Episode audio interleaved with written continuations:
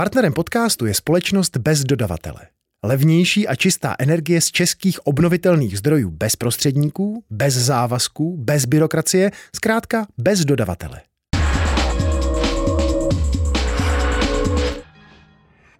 Školy se otevřou 12. dubna. Po výměně názorů mezi ministrem školství a premiérem Babišem dnes vláda rozhodla, že v rotační formě se začnou vracet žáci prvního stupně základních škol. Do školek zatím půjdou jen předškoláci. Bude návrat opravdu bezpečný? Čeká nás další rozvolnění nebo další vlna epidemie? Hostem DVTV po Skypeu je epidemiolog a člen mezioborové skupiny pro epidemické situace Rastislav Maďar. Dobrý večer. Dobrý večer. Já z toho mám obavu a mám z toho obavu na základě informací, které mám od, od epidemiologů. Není to tak, že bych já chtěl být nějaký zlej, já bych každému přál všechno dobrý a jestli si, a jenom zcela otevřeně, já nevím, jestli je to nějaký záznam nebo není, ale zcela otevřeně říkám, že když to ty lidi nebudou dodržovat, tak možná otevřeme 12. školy tak na týden. A, a říkám to úplně natvrdo. A ve chvíli, kdy lidi se utrhnou z řetězu o velikonocích, tak máme veliký průser a nedáme ho do Tak utrhli se lidé přes svátky? Otevřou se školy jen na týden?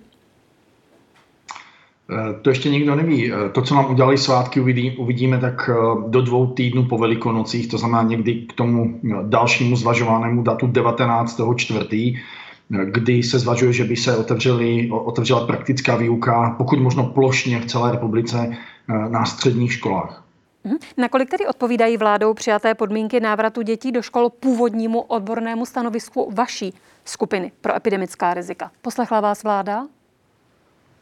Eh, tak skupina MESES projednávala eh, společně s ministrem zdravotnictví a s ministrem školství podmínky pro otevření škol.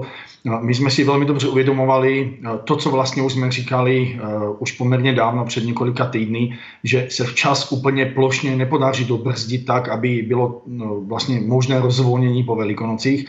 Ale domluvili jsme se na takovém kompromisu, že protože školy jsou společenská priorita, tak v určitém bezpečném módu, což je sice nemoc praktická, ale mnohem bezpečnější rotační výuka na těch prvních stupních plus ty poslední ročníky mateřských škol, že se teda otevřou toho 12. čtvrtý týden po, velikonočním, eh, po velikonocích, po velikonočních svácích a následně potom možná za další týden ta praktická výuka eh, a tak dále. Nicméně eh, Jednalo se potom ještě o, o stupni PES 5, to znamená, zvažovalo se otevření eh, venkovních sportů jedna na jedna, zvažovali se eh, ty a hodnotili se, eh, diskutovali se ty zoologické zahrady, parky, botanické zahrady a potom ještě se diskutovala problematika venkovních trhů a farmářských trhů a ve své podstatě eh, skupina eh, navrhovala, aby už další eh, rozvolnění nad rámec tohoto nebylo. To znamená, uměli jsme si představit nějakému datu, ale spíše k tomu 19. čtvrtý ty farmářské trhy a zoologické botanické zahrady za velmi přesně definovaných podmínek, zdůrazňují, s výraznými omezeními, které v podstatě platí buď v jiných parcích nebo v jiných v podstatě interiérových obchodech. A ta ostatní opatření v podstatě souvisí s tím, že se otevřely školy a prostě já chápu lidsky to, že eh, když eh, rodiče nakupovali dětem půl roku žádné oblečení a obuv, tak mají problém. A jak si to dítě poslat do školy, protože to dítě v podstatě nemá, nemá obuv, která by mu eh, pasovala sedla, s kterou by nějak důstojně mohlo do té školy jít. Takže de facto No, pane Maďare, takže ano, ano, pane Maďare, takže moje otázka teď směrem tomu, co jste řekl. Poslechla tedy nebo neposlechla vás vláda? Protože ta aktuálně schválená rozvolňování, která už odpoledne na Twitteru oznámil ministr Havlíček, tak se netýkají jen otevření škol, ale týkají se i toho, o čem vy teď mluvíte. Papírnictví, dětské oblečení, obuv, zoologické zahrady, čistírny, prádelny, zámečnictví, farmářské trhy. A šéf vaší skupiny Smejkal řekl ČTK, že toto s vámi rozhodně nikdo nekonzultoval.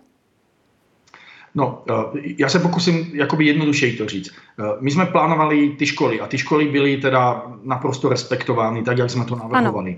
Ano. Potom jsme se dodatečně vyjadřovali k těm exteriérům, ať už jakékoliv, ty, o kterých jste vy teď mluvila a které i prošly vládou. A... Tady je Martin Veselovský. Chci vám poděkovat, že posloucháte naše rozhovory. Jestli chcete slyšet celý podcast, najdete ho na webu dvtv.cz. Tam nás můžete i podpořit a stát se členy DVTV Extra.